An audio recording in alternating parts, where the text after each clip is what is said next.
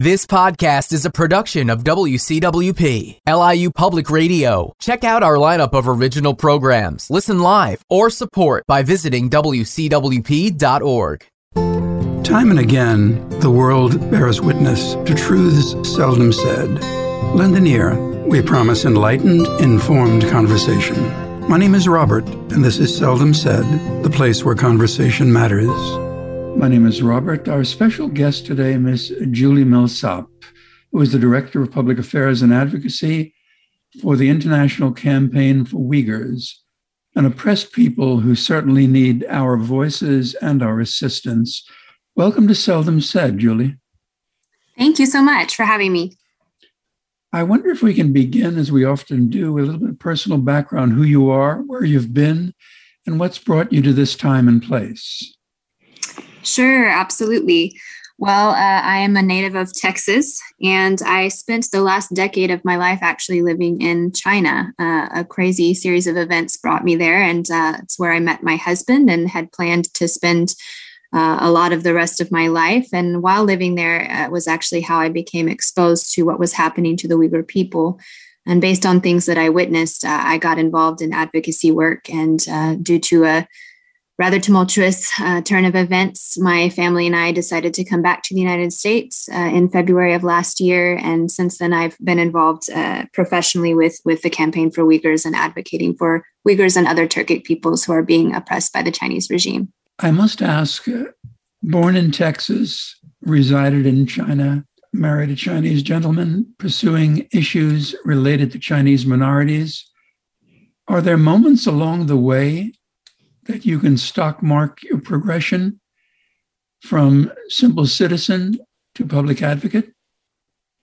Yes, that's a great question, actually. Well, I remember uh, when I first moved to China in 2010. So that was about a year after the Urumqi massacre. And I had a friend that was residing in Urumqi actually and lost contact with her. Uh, later, she was able to touch base and let us know that the Chinese authorities had cut the internet um, and phones were were even phone lines so they had a lot of difficulty communicating. And so that was the first moment that it really came onto my radar uh, and i i remember since then just kind of keeping ears on, on, the issue. I didn't have a lot of understanding or cultural background but uh, in 2016 was another big big moment for me when it really um, came back onto the scene for me uh, in this very glaring and unfortunately quite obvious way. Uh, my husband, who, as I mentioned, is Han Chinese, actually looks Uyghur. His appearance is quite dif- different from the typical Han Chinese. And so uh, in 2016, we started to notice that we would get stopped quite a bit and harassed by law enforcement uh, based on his appearance. And so uh, at one point, we were informed while we were traveling through the airport in Beijing that uh, we should surrender our passports. Uyghurs are not allowed to carry passports. We were stopped by the police. Of course, while they, when they saw my husband's ID card that listed him as Han Chinese, they did let us go and apologize. But it was the first time that I had heard uh, a blatant statement from a, a Chinese official referring to a, a policy based on ethnicity. So knowing nothing about us, he he just openly stated that as Uyghurs, we were not permitted to carry passports without even knowing uh, the reason for our travel or whether or not we'd been given permission or what the situation was. Uh, so this really alerted us to the fact that something uh, else was happening uh, and things were really escalating and deteriorating, if you will. Uh, from that point on, we we did continue to look for information about the atrocities and ask and uh, make inquiries. And from that point on, things just continue to build. But those two moments were really quite enormous for me in terms of realizing the gravity of the situation and what the Uyghur people are facing. There is a phrase that I've often used in this program, Julie. Je suis un citoyen de le monde, a French phrase which translated uh, implies I am a citizen of the world. Before we pursue the intricacies of the Uyghur problem, I'm curious as to whether, and I'm sure the audience is as well, whether you consider yourself American, Asian, Chinese, citoyen de le monde, the citizen of the world. How do you view oneself? That's a really great question. I think one of the most valuable things in my life actually uh, was having the opportunity to move overseas because before, of course, part of my identity I would have defined as being American. I would have also probably preferred to call myself a citizen of the world, but I don't think that I knew what that meant until I actually resided in another culture long term and was confronted with the realities of how certain aspects of your behavior and the way that you view the world are very much shaped by your culture and your country. And when you're placed into a situation where you have the opposite type of experience of what you grew up with, uh, it really helps you sift through what it actually means to be a citizen of the world. What do we as human beings have in common? What is shaped by our surroundings? Um, so after residing in, in China for a decade, I I really did come to view myself um, almost in in terms of being more having more of an Eastern mindset. Um, there were certain things that I got used to. There were, of course, certain things that I never got used to, and and uh, would this would cause conflict in, in my own personality sometimes. But uh, I, I very much view myself now as more of a citizen of a world of the world than than ever before because of being able to kind of view the world through different lenses and um, feeling like I do relate a lot uh, with uh, being Chinese, to be honest. And of course, that came into further conflict after you're you're confronted with uh, the ways in which currently that identity is being twisted and shaped by a political power um, to demand some sort of ideological unity. Uh, and so that that forced me to confront again uh, my what I considered my my viewpoints and how I was considering myself almost Asian in a way. Uh, what did that mean? Did, it didn't mean maybe what I thought it did. The Uyghurs are also an Asian people. Um, and so there have been so many intricacies about exploring identity since coming back to the United States as well. Um, and just uh, surprised by many of the things that I do miss about Chinese culture um, and many of the things that I appreciate more about American culture. So I suppose, in short, uh, I, I, very much consider myself a citizen of the world and wouldn't identify myself maybe primarily as American or anything at this point, but rather as as a human being. So pleased to make your acquaintance, madam. Same here. If we were to speak of the Uyghur people and speak of their homelands in Xinjiang province, can you place them historically and geographically so that those who are not aware, and I'm sure that's many, can be enlightened? Yeah, that's a, a very important question. You know, I think as we're confronting this crisis, it's uh, it is quite interesting to see that for for many people, um, we're not familiar with who the Uyghurs are. So I appreciate the opportunity to explore that question. Uh, well, just to throw it out there, first of all, uh, historically, the region is referred to as East Turkestan, and that name itself can give some clues about um, both the geography and the culture of the region. But uh, East Turkestan is the historic name that Uyghurs still prefer to use to this day. Uh, the Chinese authorities refer to the region as the Xinjiang Uyghur Autonomous Region. Uh, the reason that Uyghurs prefer not to use that is not actually directly connected to anything to do with separatism or political belief, but rather because Xinjiang in Mandarin Chinese means new territory. Uh, thus, it has a colonialist implication, and so uh, Uyghurs prefer to use the historic name East Turkestan. So, as you might guess from that, uh, East Turkestan, uh, the, the Uyghur people are a Turkic people, um, and they have had their own uh, country at, at two different points in history, twice. They are a lot closer to uh, to Turkish culture than they are to typical Han Chinese. Uh, the region itself has a very, very rich history, um, quite diverse geography, and many, many uh, natural resources. So, uh, uh, East Turkestan fell to the Manchus in, in 1911, and uh, later in October of 1949, um, the the PLA troops uh, came in and effectively ended the East Turkestan Republic again, and so that's when the Xinjiang Uyghur Autonomous Region was established. So there's quite a long history there. There's a lot there, but um, to kind of simplify for our audience, essentially, as we're as you may have uh, gathered from what I just just said about the culture and how distinct it is, this has caused a, a lot of issues since. Um, since 1949. The Uyghur people have been facing oppression uh, since the very uh, establishment uh, of the region and, and since the the um, the colonization by by the Chinese regime.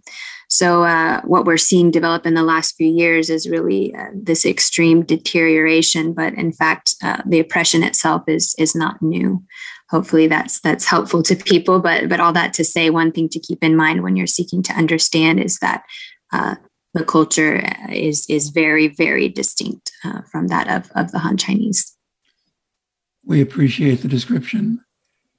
I would imagine if we further investigate the Uyghur people, religiosity plays an imperative role in both their lives and in their relationship with an atheistic state. Can you speak to their issue of being devout?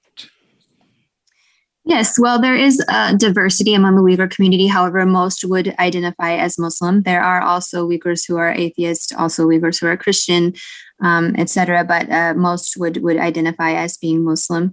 So, of course, as you just mentioned, this does put them into a lot of uh, direct conflict with this atheist state. Uh, in the same way that Christians, Buddhists, uh, really anyone that that practices their religion does come into conflict with the Chinese Communist Party. Um, and it's it's nothing to do with how the CCP has painted it in terms of extremism. Uh, I, I, see, I encounter quite a bit of, of racist and ignorant statements on a daily basis concerning Uyghurs' practice of Islam. Uh, even people saying, you know, that the Chinese have liberated them from wearing the veil, things like this. But that was not part of Uyghur culture. Uh, that that's actually related to Arab culture, and it, it's not. Um, it's not an accurate reflection of, of how Islam is predominantly practiced in the region. But with that, uh, the Chinese Communist Party does consider any practice of religion to be a threat. Uh, and this is because of their demand for ideological unity and their, their pursuit of having absolute control, not only over people's lives, but indeed their, their very thoughts. And so, for that reason, we do have to look at it in that light that um, uh, there are several reasons why the genocide of Uyghurs is occurring at present and the the religious aspect of it is something that the Communist Party has been able to really latch on to um, in order to kind of spread uh, lies and propaganda about who the Uyghurs are and paint them as dangerous people in order to more uh, conveniently carry out uh, the oppression and, and indeed uh, extermination of this culture and people. Um, but but yeah, just as I mentioned, we also have to keep in mind that uh, really any sort of dissenting thought and religion falls into that because it threatens the Communist Party's uh, place as God in people's lives, effectively, um, the, the CCP does consider threatening. If we were presently sitting about the table, I would describe myself as an American born citizen. You have your own description for self. How would a Uyghur, male or female, man or woman, consider themselves in our presence? How would they descriptively describe who and what they are? I think it really varies based on uh, the individual. You know, um, there are many Uyghurs who were content to be part of of um, working with uh, the Chinese Communist Party, for example. Um, there are many that weren't. There are many that are very devout in their faith. There are many that are not. There are many. There's so much diversity in the community um, and and what really unites them is is this beautiful culture. But within that, there there is a, an enormous amount of diversity. Um, contrary to what the Chinese Communist Party has strived to to paint Uyghurs as as being this ignorant, backwards people, um, which is often how they define people that have any sort of religious faith. Uh, you know, Uyghurs, uh, I believe, are, are are people that value um, spirituality. They value education. Uh, they value relationships with family and friends. And in, in that regard, I think that most Uyghurs would define themselves as human beings, particularly in light of this genocide. This is how I, I hear many of my colleagues and friends choose to define themselves as you may or may not know who we are. You may or may not have heard of the Uyghurs or know our culture. But uh, before anything, we're just human beings. We're just like everyone else. We have our goals, we have our desires, we have um, our, our families, uh, our friendships, um, our careers, and, and we're just human beings. In an audience with Dalai Lama, that same phrase was used. We are children of the spirit, we are human beings. Do you find a unity or a connection with the Tibetan struggle? In a lot of ways, yes. Of course, there are differences. Um, the the level of the atrocities that's happening and, and the brutalities of, of, what are ha- what's happening to the Uyghurs right now, of course, is is very distinct in that this is uh, this is uh, active genocide that's being carried out in a new way. However, there is a lot of unity between uh, the Uyghur and Tibetan struggles, and and I believe a lot of activists really see that and have chosen to highlight that, and that's very important because we are facing one oppressor. The Tibetan people have been oppressed brutally for decades, um, and in my viewpoint, the international community has really turned their back on the Tibetans, and we've we've had all the warning signs of who the CCP is at its core based on watching the Tibetan struggle. And these are not people that the CCP can conveniently paint as Islamic extremists, right? So this has, has necessitated on their part perhaps some different tactics and different propaganda angles. But at the core, it is the same. Um, the, the Chinese Communist Party is seeking to completely eliminate um, any dissenting thought or belief. And for that reason, uh, the Uyghurs do feel a lot of solidarity with the Tibetans in their struggle and um, uh, watching as as um, as the Chinese regime has just brutally sought uh, to completely eliminate them as well. And now we see that as they've faced no consequences, this uh, concentration camps and active genocide have come to the Uyghur people. And now we see also this uh, this continuation of okay, the regime is starting to use um, widespread forced labor schemes uh, even connected to the camps and moving people from the camps to factories to work, we now see that they are sweeping Tibetans into those schemes as well. And so it's all connected. Um, and as we often say in our organization, this is not just about the Uyghur people. This is about the oppressor that they're facing and how if this these atrocities are not stopped, um, everyone will be swept up into this everyone will face these type of brutalities and i think that that is uh, very well illustrated in what has happened um, to the Tibetans um, and continuing on to the Uyghurs. There is a quotation attributed to Martin Luther appearing before a church council in which he said, Here I stand, I can do no other. He had reached an epiphanal moment. It sounds as if, Julie, if I'm reading your emotions and your words effectively and correctly, that you've reached an epiphanal moment in your own philosophy and life. Am I correct? Yes, I, I, would certainly say that. I've always uh, considered myself a very inquisitive person, a very um, open person. But I think what what has been a big part of my personal evolution for the last decade of living in China, and I, I should clarify, I've never been a big fan of the Chinese Communist Party. I was often quite frustrated uh, while living in China by things that I observed. Uh, but with that, I've really, I think, turned a corner in, in cementing my own belief that there is a line in the sand. Um, there is a moral bottom line. Uh, and at some point, we do have to be willing to say there are some things that are so incredibly evil um, that they must be confronted. And, and I think that this is where I'm at in my own journey. That's my epiphany for the time being is that um, this is the call on my life right now is, is to be part of, of stopping what I know to be um, the most dangerous and harmful uh, thing that I see occurring in the world right now. This has been a marvelous segment, and we're about to go into our first break. We'll return with a discussion of the Uyghur situation, the Uyghur tragedy, with Ms. Julie Millsap. My name is Robert. The program is Seldom Said. Back in a moment.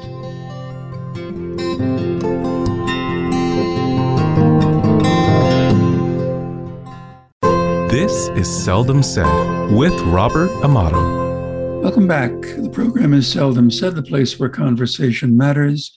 Our special guest, our very lucid and correct guest speaking to an integral issue, is Ms. Julie Millsap, the Director of Public Affairs and Advocacy at the Campaign for Uyghurs.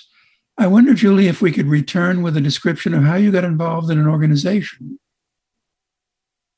Sure, absolutely. Um, upon returning to the United States, moving back from China uh, uh, about a year ago, um, I actually had followed Campaign for Uyghurs while in China. I was, it's very hard to access information, but uh, using a VPN, we were watching which organizations were advocating on these issues. And it's an important part for us in being encouraged to continue um, confronting the atrocities. So I was very excited when I returned to the United States to hear that they were looking for um, people to assist with their campaigns. And so I volunteered to get in, involved and then uh, was offered a position. And it's been my honor and privilege to be working with uh, wonderful people like uh, Rushan Abbas, who I've admired for so long. Um, it's really, um, I think, my my duty to be involved in, in, in, a cause like this, and it's been my great honor. Would you give the audience uh, a précis, a description of Rushan Abbas? Extraordinary personality. Yes, she is indeed. Uh, she has been a really vocal activist for Uyghur human rights uh, really since her youth. Um, many people may may not know, but she was involved in the pro-democracy protests at Xinjiang University, which preceded the Tiananmen Square um, protests. And she she came to the United States in 1989, and since then has been actively involved in advocating for Uyghur human rights. And her personal story is quite um, incredible and and convicting in that uh, she really was was living um, a, a, typical American life while continuing to do this advocacy work until uh, things really started to escalate, and she she watched her husband's entire family disappear into the camps. Um, and so she she founded Campaign for Uyghurs in 2017 in response to to more efficiently advocate on these issues. And shortly after that, uh, when she spoke out publicly on on a, a, panel with the Hudson Institute, actually um, in 2018, uh, just six days later, her own sister was abducted uh, same day as her aunt from two separate cities. Uh, and this is very clearly ret- in retaliation for her advocacy. And I think is quite telling in terms of her efficiency as an advocate. She's always been the person that has said what needs to be said um, without worrying about being politically correct or um, anything like that. So I have a lot of admiration for her messaging and how bold it has been consistently. She's been one of the most vocal people on pushing for this genocide determination and, and using that language and awakening the world to the realities of what has been happening. So it's it's been my absolute privilege to learn from her and, and to work with her. It's always amazed me how that there are some in the world who can balance the reality of a circumstance with the difficulties it will bring to their lives. How do you weigh that yourself? She's lost members of her family and yet still espousing what is a noble and moral cause. You've described yourself to me in conversation as a realist. Can you expand on that? Sure, certainly. Well, I think, you know, these are very difficult things to weigh. And I think everyone does have to make a personal decision. I would never judge, for example, many of the Uyghur individuals that are having to make these difficult decisions of if I speak out, I may condemn my family members. If I don't speak out, they may be condemned anyway. Uh, it's it's an incredibly difficult situation that nobody should be put into. Um, I, I, think where I've landed on the issue and where many others are beginning to to kind of realize uh, that that really our only option is to speak out is because even for those who were silent, even for those who were uh, loyal Communist Party members, uh, they also have been swept up in this genocide. And so silence doesn't protect anyone; it just allows the oppressor to continue.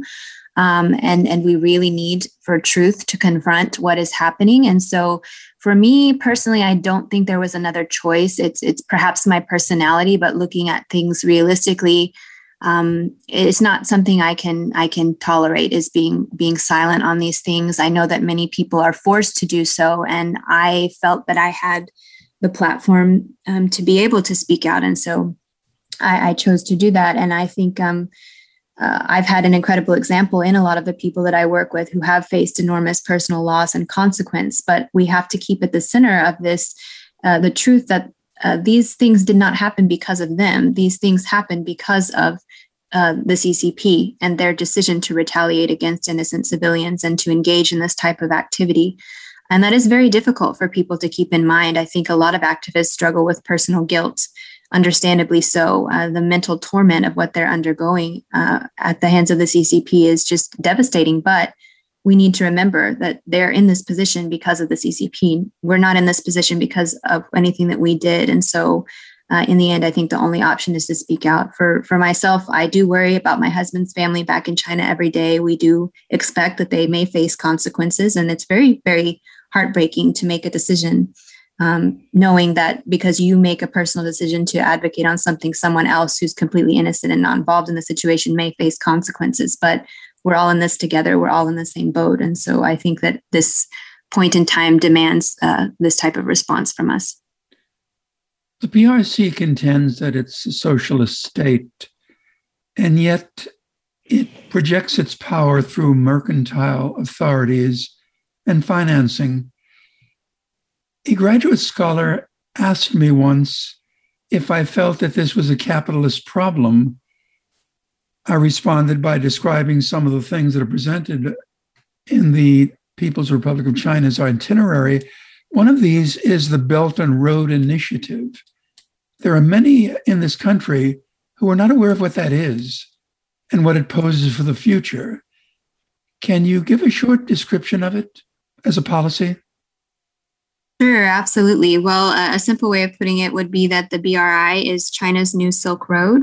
And so, uh, through the different investment product uh, projects that are connected with that, both uh, on land and, and maritime investments, uh, this is a, a means of uh, theoretically uh, the, the the the mindset behind it is is uniting these countries, making um, making things uh, simpler. But in reality, this is a way for the CCP to extend control. And the way that it's played out uh, has been in large part through debt trap diplomacy. We'll see that these um, countries are targeted with these investment pro- projects, and then a lot of times can't pay back the debts, um, and they lose control of ports, etc.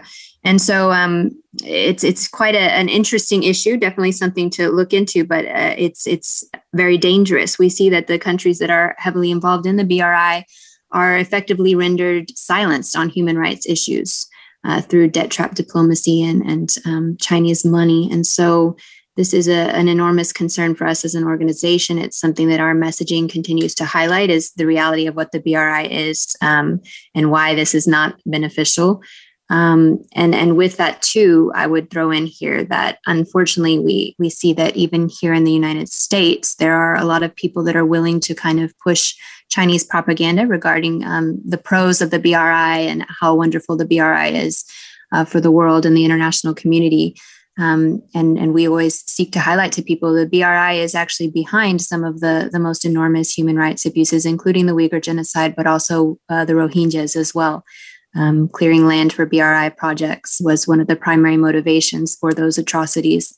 And so uh, we, we need to be very cautious here as well that when, when we're looking at things, even like sister city relationships, which is supposed to be an opportunity for exchange. Um, and seemingly an innocent thing, Chinese state media has said this is a key means of pushing forward the BRI. So they do not view this as a cultural exchange or an opportunity to learn. They they view this as a platform where they can push forward these these economic projects um, and at, at enormous costs, unfortunately, in terms of human rights. So uh, these are all things we we would encourage people to to read more about and monitor quite closely. Sometimes looking at a foreign difficulty is comparable to looking at a painting and being colorblind. In point of fact, how does your organization access information from behind this bamboo curtain, so to speak? And in point of fact, can you share some of the stories you've heard without endangering anyone along the way, but at least to paint that picture in full color for the listening audience? Sure, absolutely.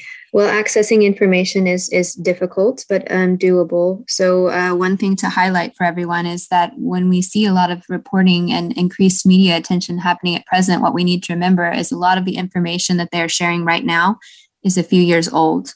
Um, these things have already been happening for several years now and have escalated uh, to a more horrific point, even than that, what is being shown in the media.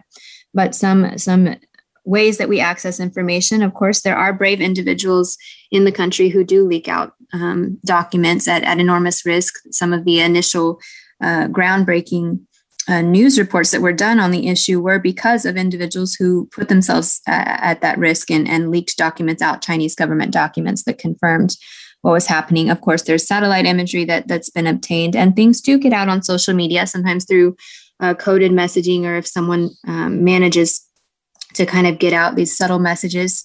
A lot of it has come directly from the CCP itself. They do call uh, dissidents abroad and Uyghurs uh, abroad and threaten them. Um, they'll they'll uh, send videos with their family. Uh, they'll they'll sometimes have them record coerced statements. So we do get information that way as well. We have people that contact us back in the country, um, oftentimes actually foreign citizens in China will sometimes contact us with information about Uyghur friends who have disappeared or concerns or things that they have observed. Um, we do get a lot of information from people who have managed to escape, um, people who have have experienced the camps firsthand. Uh, initially, a few years ago, there were people that managed to get out. Most, and these were all people who either held foreign passports or their spouse did. And so, a lot of the eyewitness information that we have regarding the camps comes from them there are quite a few victims that are residing uh, in other countries uh, in Turkey have come as refugees, and we do even have some camp survivors here in the United States. So their testimonies, of course, have have really just confirmed what we knew what was happening, but but really been able to give us in great detail um, how a lot of things play out and just the the depth of the horrors in terms of what what's being done to human beings. It's really unlike anything that has been seen since the, the Holocaust, unfortunately. I don't say that lightly or to make a comparison, but because we're desperately trying to prevent the worst mistakes in history from happening again. But unfortunately, based on what we're seeing, is that they are uh, repeating. So, um, and then, of course, we also do get news uh, confirmed usually long after the fact, unfortunately, but that people are dying. And so that's something that's not been highlighted in the news a whole lot, but uh, people do receive word that their relatives have died while in detention. And so, um, there, all that to say, there are many means of obtaining information. There is open source documentation, which is how a lot of scholars have managed to, to really um, do some in-depth research on, on things like forced labor schemes. Um, so there's there's uh, there's a, lot of ways of doing it, but it's it's slow and it's painstaking and um, the the Great Firewall, as it's referred to, is is a big obstacle in terms of not only getting information out but making people in the country aware of what is happening as well. To ask you to repeat the statement once again, uh, to use it without question. I've done any number of Holocaust survivors as interviewees on this program. Are you stating and stipulating for again that listening audience and for anyone hearing that what we are experiencing in the 21st century is the elimination of the essence of a race of people. Yes, that is what I'm stating. We're we're desperately hoping that uh, the international community will um, fulfill its mandate of never again, but we see that they're failing at this point in time. Uh, we are desperately hoping that we can have some sort of impact and result that will mean that we don't have a repeat of the Holocaust. But what what we're seeing right now is that the intention is is um, quite quite similar, and even the same types of dehumanization and propaganda tactics that were initially employed by the Nazis. Um, we see repeating. We've actually had Chinese officials make statements publicly, even as early as um, you know 10 15 years ago talking about how they have studied the mistakes that led to Nazi Germany losing um, quite jarring uh, when you put all this together and realize that um, the the dehumanizing language that's being used publicly and without consequence by these Chinese state actors is quite comparable. It is incredibly, incredibly jarring. For that reason, we are so thankful. We've had so many wonderful allies in the Jewish community who have stood up um, to advocate on this issue and and really um, said quite unequivocally that this is not about religion. We are all members of the human race. We all have a responsibility to ensure that this does not happen again. We said never again. We have to mean it, and we're very appreciative of that. One would argue that cultural identity should be a basic human right. And yet, uh, the PRC does proclaim itself as a nation with a number of autonomous regions do you feel that enough has been done at organizations like the United Nations, the International World Court, to proclaim cultural identity and religious belief as basic rights of human existence? I do feel there's been a lot of willingness to proclaim those things. Unfortunately, when we see that uh, a state actor is denying people those rights of cultural identity, then there's not a follow through with action to hold those actors accountable, is the issue. Um, our viewpoint of the UN very much is that they have all the right statements, but when it comes to actually holding China accountable, they don't. Um, China is sitting on the Human Rights Council. That's absolutely preposterous. And so uh, the UN is rendered largely ineffective to address these things because of that. We're letting uh, the criminal judge's own trial effectively. Um, so I do think that you know there have been a lot of great statements on how people have a right to their culture and identity, but but no follow through to ensure that those rights are protected. And we see now too, uh, you know, we mentioned the Tibetans, we mentioned the Uyghurs, and now we see it um, happening with the Mongolians as well. And really, um, uh, there's there's absolutely no um, similar propaganda narrative that can be used by the Chinese state regarding the Mongolians, and yet uh, the same things are happening as as they're happening to the Uyghurs. They're being denied their their rights to language and their cultural identity, and still um, the international community is slow to respond. So we we need more concrete action. There are many who will always take the position that there is a pragmatic solution. And we're going to have to pursue that when we return. Our guest has been Julie Millsap, the Campaign for Uyghurs. The program is Seldom Said. My name is Robert. Be back in a moment.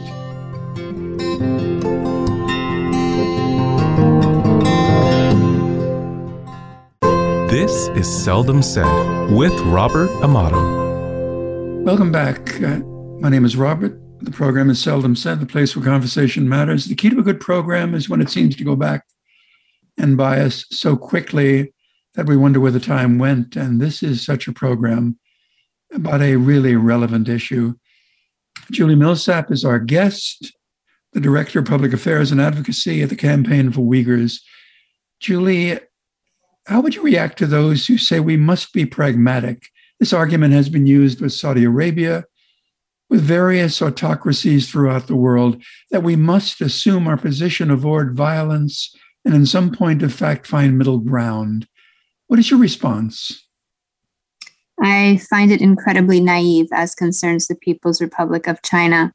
Ideally, yes, we would love to be able to, to say that pragmatism is the way to go. But unfortunately, when you have a state actor that is not committed to the same ideals as we are, or even pragmatism for that matter, um, the, it's just completely naive. I think that uh, a lot of our viewpoint on on China here in the West is shaped by our own cultural um, perceptions, by our own political system, and we make uh, assumptions uh, on on what China is at present uh, based on this kind of naive ideal of what we would hope it to be. And so, if you're truly being pragmatic, my argument would be, I suppose, that um, you need to look at what China actually is today not what you hoped it would be. This is the mistake that has been made for decades now, is hoping that China would reform. And what we've actually observed is that um, we have made a lot of concessions uh, in the West, and China has not reformed. Um, and rather, it's been allowed to continue to get away uh, with more and more and more as we've empowered it economically uh, and grown it into this superpower that has no moral bottom line. And so, pragmatically, we need to look at that. We need to say uh, it doesn't matter if uh, if we can continue to pursue an economic relationship or not. Eventually, that will become in and of itself not pragmatic because we have a state actor that is so uh, unpredictable and determined to bully and um, control the rest of the world. So I find that uh, that people that use that argument. Um, uh, one, one of two things either have a, an incredibly naive view of China or or to uh, stand to economically benefit and don't want to inconvenience themselves in the short term to address the, the human rights atrocities. So I do not have a favorable viewpoint of, of, of using that excuse. I've often encountered people who argue that there is a book in everyone's life. Can you, in point of fact, say whether there is a story in your own life that you can use? Mm, that I could use to to illustrate my uh, relation to the issue, or relation to the issue and a description of what is in point of fact happening in the world, especially in Xinjiang province. Is there a book mm. in your tomorrow? Mm, that's a very good question. I think uh, if I were to, to answer quite literally, um, and I won't even say a title, but uh, I will say that my entire uh, path to this point has been greatly influenced by history. Uh, and I hope that people take the perspective of history when looking at the future and what what the next um, chapter will be as well. I think for me, that's how I would define my own uh, life book and and and things. Um, I was very privileged, I would say, um, as as a youth, to have the opportunity to study a Holocaust history that made an enormous impact on me. Um, and, and being able to kind of look through not just what happened, but why it happened and how uh, the, these aspects of, of the worst parts of human nature repeat uh, was incredibly valuable for me. And so when I'm looking at the present and imagining what the next chapter will be um, in the future, it does give me an element of hope. It's very hard to say that sometimes. And I, I know I describe myself as a realist. Um, but but we all do need to have some sort of of um, end point in mind and next chapter to look forward to in order to be able to keep going. And I think the thing that has given me hope is being able to look back on history and seeing that um, for those tyrants and those who really uh, stand for such evil, there always comes an end. There always comes at this point of of fall or justice. And so uh, when I'm looking at what what my own next chapter will be, I think that's that's what I want it to be is is um, justice. So that was a somewhat interesting way to answer, perhaps, but uh, I, I think that's that's how I would view it. In the Bible, St. Paul is asked about justice, and his response, Brother, what would you have me do? What would you have the world do? What would you have the listening audience do to bring light to this atrocity and to move in a corrective measure to change it? That's a wonderful question. I think uh, the one thing I would ask people initially uh, is to recognize your own connection to the issue um, and your own complicity. You know, something I didn't touch on yet a whole lot is that this isn't just something that's happening to people far away in China. This isn't just a foreign policy issue. This is something that we actually are actively complicit in, uh, even here in the United States, in the West, uh, outside of China, um, by the products that we purchase that are tainted by Uyghur forced labor. Um, this is something that we are all unfortunately connected to. We don't live in a world now where we can say that uh, we have no part in this or we should focus on what's happening in our own borders and just let China deal with their issues. No, we are also, this is also our issue. Um, and so uh, I, I, think using that, the narrative of, of, borders to kind of separate issues or prioritize is, is quite um, uh, unrealistic at this point in time. We can't say, even as we're having these conversations about racial justice in our own country and dealing with our own um, stains on history, we can't say that we're just going to focus on that and outsource human rights abuses. No, it's all connected. In order for us to be able um, to pursue improvement as a society, we have to address all the ways in which these issues are interconnected. And so I would just encourage the audience please look at that and please view this not as something happening to a people that you've never heard of, but as something you are connected to. These people are making the Nike shoes that you wear, bottling the Cokes that you drink. Um, picking the cotton that makes up one in five cotton garments worldwide. Um, this is our issue. And so I would just beg the audience please raise your voices to your government authorities and to these corporations that are profiting off of modern day slavery to say that I want no part of this. Strange you would speak to this issue. It's almost as if I'm a younger man hearing the same.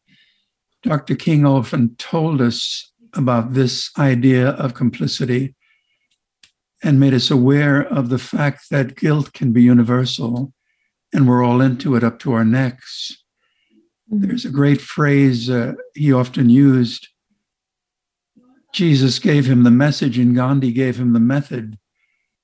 Mm. Do you feel that nonviolence is possible in a scenario so atrocious? We have to believe that. Um, I think one of the things that's been most awe inspiring to me as I watch Uyghur activists who've been undergoing such um, brutal treatment for decades, and same with the Tibetans, is um, how they've managed to continue to engage in the issues without violence. Um, it's really a miracle if, if you if you look at it that people are not forced um, to take more drastic measures. I mean, um, anger is such a powerful, strong emotion, and it's very hard to um, to channel that in an appropriate way. So I do find it awe inspiring that people continue to engage in nonviolence, and we have to believe that that's the way forward. Otherwise, there's no difference. Um, between uh, the ones doing the violence, uh, you know, and it delegitimizes us. And so seeing the commitment to that is very important. We continue to hope for a resolution that can come through other means. It's why uh, economic um, pressure is so important. No one is calling for war with China. No one desires war. War is an awful, horrible, horrible thing. It's not a joke. Um, and so uh, we absolutely have to continue to, to say that um, we're going to have the integrity to call on people to to force China to do the right thing uh, without without advocating for those methods.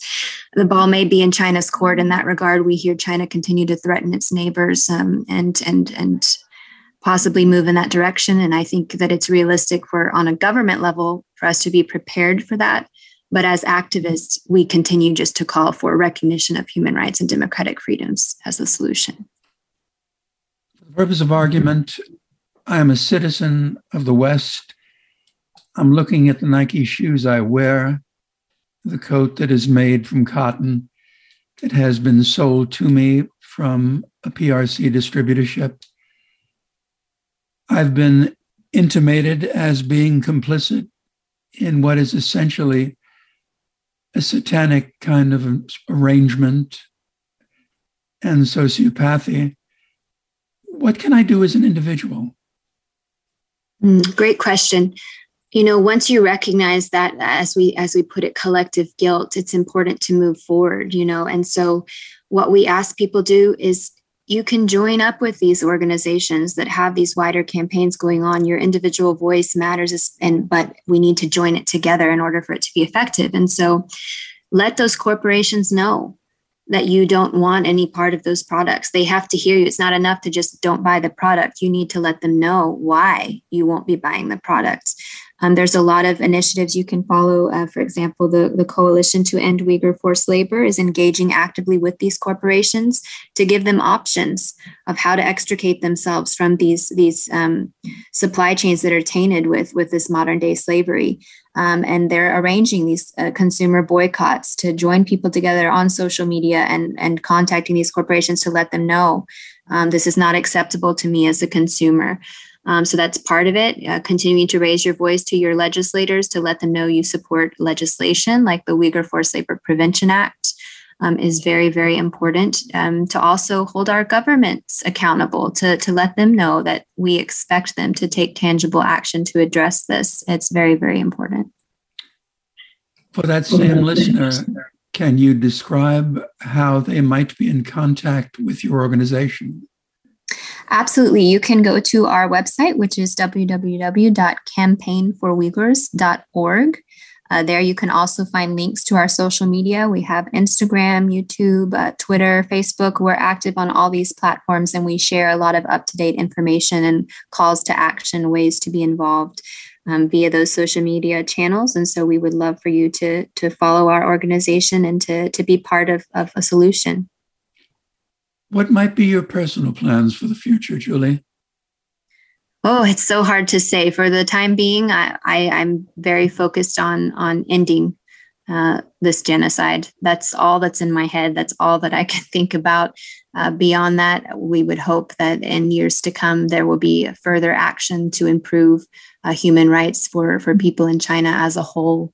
It is very much our desire to see that um, this enormous threat to humanity is is eliminated, and that and that people globally, also within China, can can live with um, the freedom and, and, human dignity that they deserve. So, in terms of long term, I think that's my personal goal. The Uyghur issue is the most pressing, and beyond that, um, it's really tied into to human rights that I care about uh, for everyone. You speak a literate phrase, Julie. I must say that, and that's meant uh, with the utmost compliment. Is there a newsletter or a series of articles that the organization is considering putting out that can be made available? We uh, we do have an email list right now, and we are looking at uh, hopefully continuing to expand our messaging. So, for those who are interested, uh, you can sign up on our website for our uh, email list, and that's where press releases and updated uh, pieces, articles will be sent.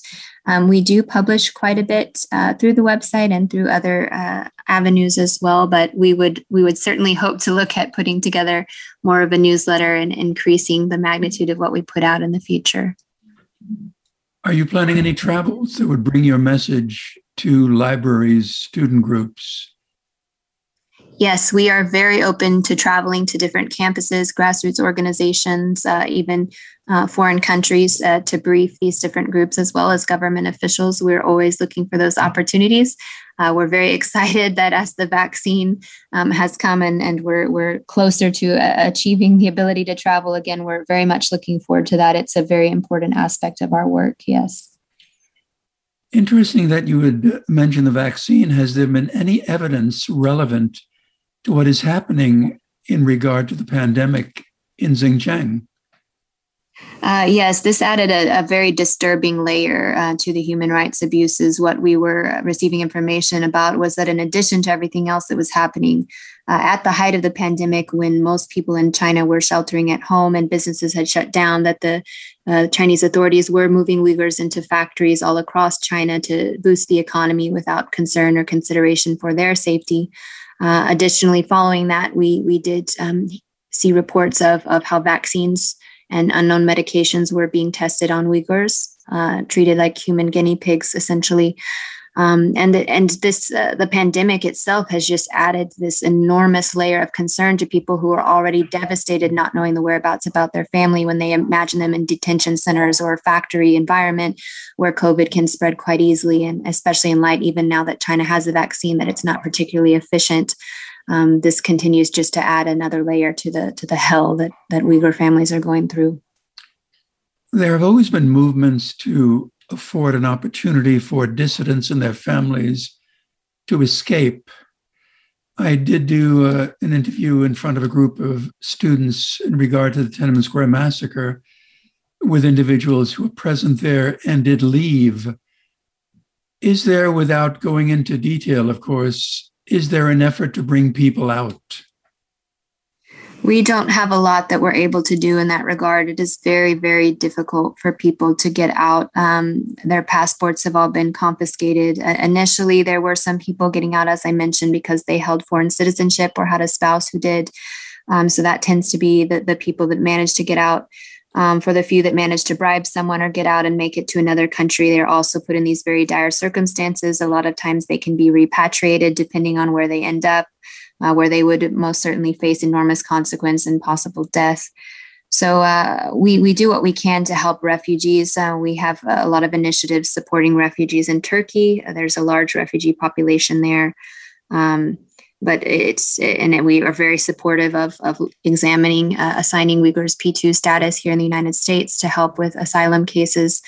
Um, but unfortunately, the reality remains that um, for most people, this is not going to be uh, an opportunity for them. And that's why addressing stopping the genocide is our first priority. And along with that, we also need to support those who have managed to escape.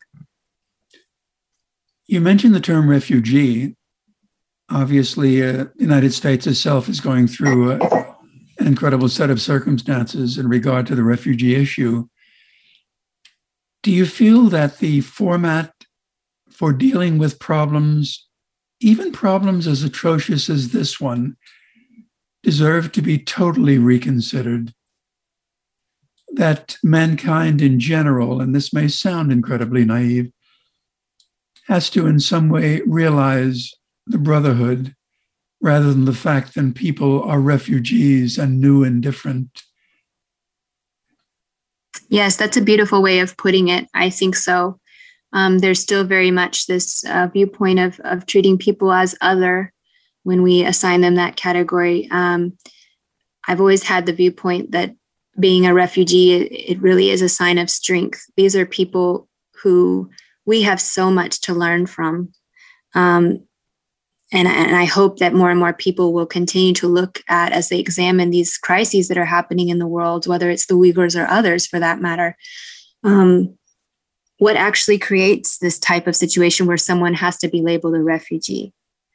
Um, it's not because they're the other or they're dangerous. It's because they have more in common with us than we could ever realize, in that they're they're um, desiring the very simple um, human rights that they deserve to live in peace with their families and in safety. And so I do agree with that. I, I think that the whole world needs to, to um, reframe the w- way that they view the issue. That unfortunately has to be the last question and the last response. Julie, I would hope that you would be willing to return and we can do this again. Absolutely, I'd be delighted. It is indeed our pleasure. Our guest has been Julie Millsap, Executive Director of Public Affairs for Uyghurs. My name is Robert. The program is Seldom Said. Be with us again next time. Like what you hear? Here's how you can let us know. Give us a call at 516 299 2626 or email us at info at wcwp.org. Like us at facebook.com slash mywcwp and leave a comment or tweet us at mywcwp. We welcome all kinds of feedback. To directly support the podcast you just enjoyed, leave a review on Apple Podcasts. And if you'd like to give back, visit wcwp.org and click the support tab. Thanks for listening from your friends at WCWP.